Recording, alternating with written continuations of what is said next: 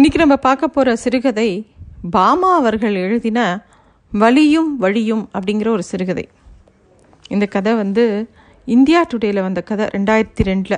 அதுலேருந்து தான் இந்த கதை எடுத்திருக்கேன்.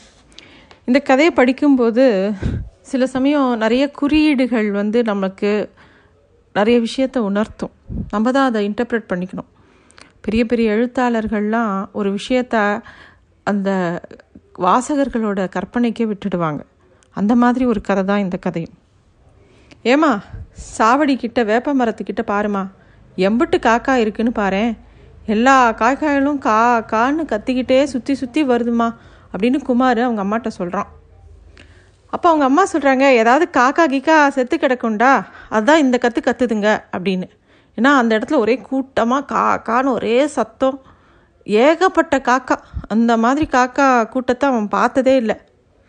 காக்கா செத்ததுக்கு அழுதுட்டு இருக்குதாமா அப்படின்னு திருப்பி கேட்குறான் ஆமாண்டா அழுகுது. நீ போய் கண்ணை தொடச்சி விடு அப்படின்னு அவங்க அம்மா நக்கலாக சொல்கிறாங்க குமார் வேகமாக வேப்ப மரத்துக்கிட்ட ஓடுறான். அங்கே நிறைய பேர் கூட்டமாக நின்றுட்டு சோ சோன்னு காக்காய்களை விரட்டிக்கிட்டே இருக்காங்க. குமாரும் பின்னாடியே அவன் எட்டி எட்டி பார்க்குறான் அவன் அம்மா நாகம்மா இல்லை குமார் ரொம்ப கிட்ட போகாதடா. காக்கா கொத்தி போடும். அப்படின்னு சொல்லி அவனை மிரட்டுறாங்க. இருந்தாலும் அவன் முண்டி அடிச்சுட்டு உள்ளே போனால் அந்த கூட்டத்துக்கு வெளியில் வந்து வேகமாக அவங்க அம்மா கிட்ட சொல்கிறான் அங்கே என்ன இருக்குன்னு பார்த்துட்டு வந்து. ஏமா பாவம்மா. உள்ள ஒரு கருத்த குருவி பயந்து போய் உட்காந்துருக்குதுமா இந்த காக்கா இங்கே பூரா அந்த குருவியை கொத்தி கொத்தி அதுக்கு ரத்தம் ஒழுகுதுமா. அப்படின்னு அந்த விஷயத்தை அவங்க அம்மாட்ட சொல்கிறான் எங்கனக்குள்ளடா? தள்ளிக்கோ பார்க்கலாம். அப்படின்னு உள்ளே போய் எட்டி பார்க்குறான் டே இது கு குயில் குஞ்சில்ல? அதான் இந்த காக்கா இம்புட்டு ஆவேசமாக விரட்டி கொத்துதுங்க அப்படின்னு சொல்லிட்டு அவங்க அம்மா சொல்லவும் பக்கத்தில் இருக்கிற ஆராய் கிழவியும் அதான பார்த்தேன். குயில் குஞ்சுன்னா சும்மா விடுமா? அப்படிங்கிற மாதிரி சொல்கிறா காக்கா கொத்தி கொத்தி குயிலோட இறகு மானாவாரியாக சிதறி கிடந்தது. கழுத்துக்கிட்ட அப்படி ஒரு ரத்தம் அதுக்கு. தலைக்கு மேலே காக்கா இங்கே சுற்றி சுற்றி அப்படியே கத்தின்ண்டே இருக்குது சின்னஞ்சிறுசுங்க மட்டும் குயிலுக்கிட்டேயே உட்காந்து அப்படியே பார்த்துட்டு இருக்குங்க. நாகம்மா கிட்டத்தில் போய் குயிலை தூக்குனான் அது படக்குன்னு அவளோட கையை கொத்திடுச்சு. அவளுக்கு ரொம்ப கோபமும் ஆத்திரமும் வந்தது. ஏன்னா அந்த குயிலை காப்பாற்றணும்னு குயிலை தூக்கினா குயிலே கொத்தினா என்ன பண்ணுறது பார்த்தீங்களா இவளுக்கு இருக்கிற இதை என்னமோ பாவப்பட்டு எடுத்தா என்னையே கொத்துறா. அந்த காக்காய்களை கொத்தி விரட்ட வேண்டியது தானே கொத்தட்டும். நல்லா ரத்தம் ஒழுகட்டும் அப்படின்னு சொல்லிட்டு அந்த இடத்துல அந்த கு குயிலை போட்டுட்டு அப்படியே நகர்ந்துடுறா. அதுக்குள்ளே அவளோட உறவுக்கார பொம்பளை அதுக்கு என்ன தெரியும் மதனி? உன்னைய பார்க்கையில கரேன்னு காக்கா மாதிரி தெரிஞ்சிருக்கும் போல. அதான் உன்னைய கொத்துது அப்படின்னு சொல்ல உடனே அங்கே இருக்கிறவங்கெல்லாம் சிரிக்கிறாங்க. உடனே நாகம்மாலும் சும்மா விடலை பதிலுக்கு சொல்கிறா வேணுமே செத்த பின்னாளுக்கு என்னைய பார்த்தா காக்கா மாதிரி தான் இருக்கும். உன்னைய பார்த்தா அண்ணங்காக்கா மாதிரியில் இருக்குது.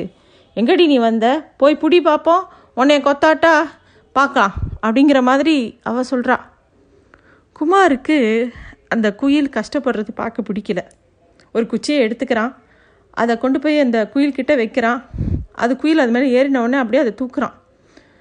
குச்சியை கொஞ்சம் மேலே தூக்கவும் மறுபடியும் காக்கா எல்லாம் சுற்றி வந்து கத்துறது ஆராயி கிழவி அப்போ கத்துறா. எலே கீழே போடுறா. காக்கா சுற்றி சுற்றி வருது. உன் மண்டையை கொத்த போகுது பாரு.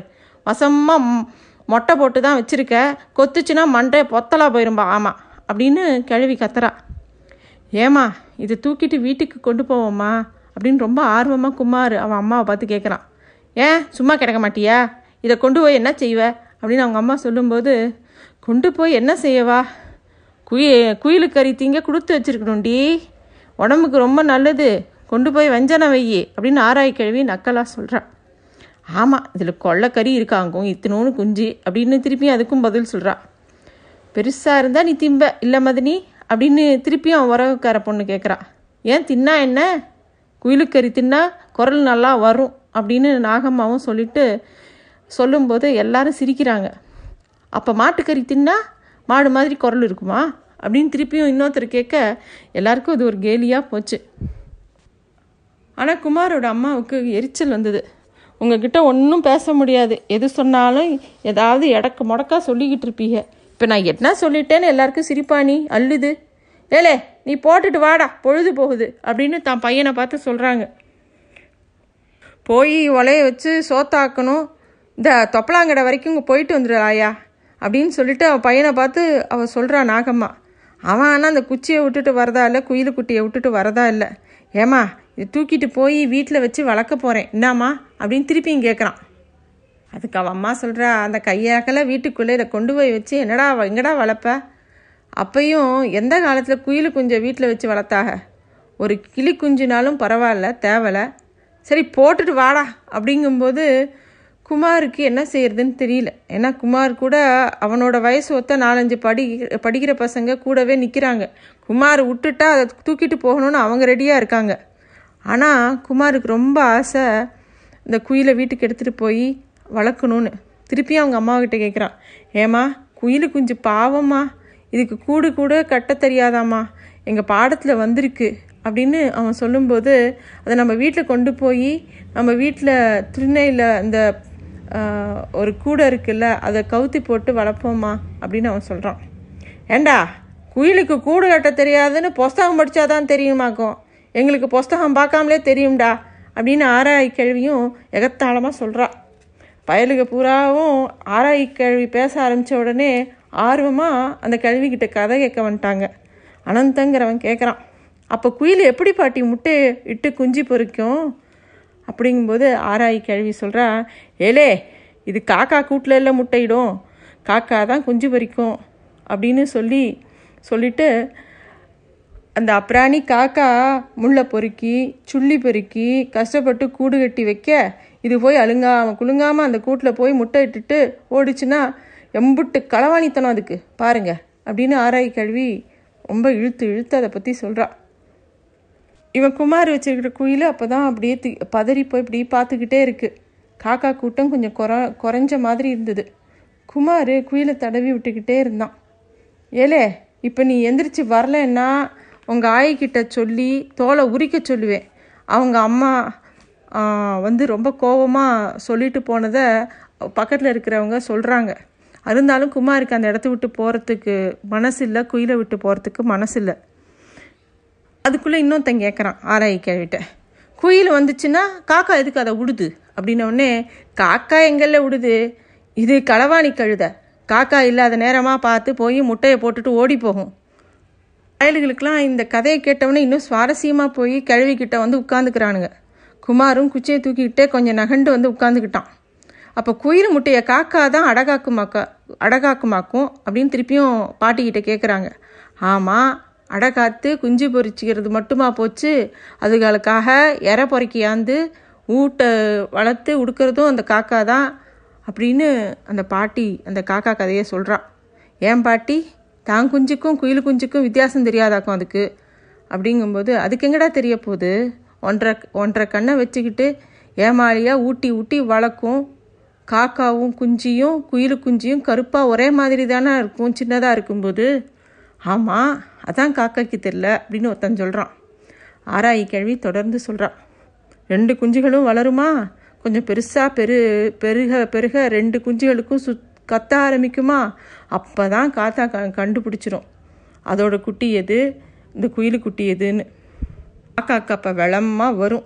நம்மளை இம்புட்டு நாளாக ஏம்பாந்துச்சேன்னு கோபம் வரும். அந்த குஞ்சை கீழே தள்ளி விட்டுரும். பிறகு அதை விரட்டி விரட்டி கொத்தி சாகடிக்கும். அதுக்கு ரெக்க நல்லா முளைச்சிருந்தா தப்பிச்சு ஓடி போயிடும். இல்லாட்டி மாட்டிக்கிறோம். அப்படின்னு அந்த பாட்டி இன்னும் விவரமாக சொல்கிறா அதான் பாட்டி இந்த குயில் குஞ்சு மாட்டிக்கிருச்சு. அதான் அந்த காக்காய்ங்க இது விரட்டுதுக. ஒரு காக்காய்க்கு எம்புட்டு காக்கா சப்போர்ட் வருது பாட்டி. பாவம் இந்த குஞ்சு அப்படின்னு குமார் திருப்பியும் அந்த குஞ்சை தடவி கொடுக்குறான். காக்காய்னா அப்படிதான்டா ஒத்துமையாக இருக்குங்க. ஏதாச்சும் இற கிடச்சாலும் பாரு. எல்லா காக்காய்களும் கத்தி கத்தி கூப்பிட்டு எல்லாம் சேர்ந்து தான் திங்குங்க. இப்போ பாருங்க ஒத்த காக்காய்க்கு எத்தனை காக்காய்ங்க வந்து சண்டை போடுதுன்னு அப்படின்னு ஆராய் கேள்வி சொல்லிக்கிட்டே சுற்றி முற்றி பார்த்தா. அப்போ குமாருக்கு கொஞ்சம் ரோசமாக இருந்தது. குயிலோட ஒத்தைக்கு ஒத்த வந்து சண்டை போடணும் பாட்டி. அதை விட்டுட்டு ஓ அது இதோண்டு ஒத்த குஞ்சை இம்பிட்டு காக்கா வரட்டுனா இது என்ன செய்யும்? பாவம் அப்படின்னு திருப்பி சொல்கிறான் ஆராய் கிழக்கி கோவம் வருது. போடா போ. உனக்கு என்ன தெரியும்? குயிலுக்கு போய் பாவம் பார்க்காதடா. காக்கா எம்புட்டு கஷ்டப்பட்டு உழைச்சி கூடு கட்டுது. அப்போ மட்டும்? சரிடா போங்கடா பொழுது போகுது அப்படின்னு பாட்டி சொல்கிறா இவங்க பேசு பேசிக்கிட்டே இருக்கும்போது குயில் படபடன்னு ரெக்கையை அடிச்சுட்டு பறந்து ஓடிடுச்சு.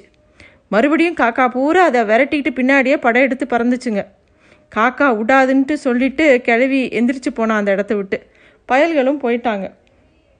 மறுநாள் சாயங்காலம் அந்த வேப்ப மரத்தடியில் பயலுங்கெல்லாம் விளையாடிக்கிட்டு இருந்தாங்க. ஆராயி கிழவியும் வேறு சில பொம்பளைங்களும் அங்கே உட்காந்து பேசிக்கிட்டு இருந்தாங்க. ஏலே குமார் நீ தான் குயிலு குஞ்சியாம் நாங்கள்லாம் காக்காயாம் என்ன? நாங்கள் உன்னைய விரட்டுறோம்.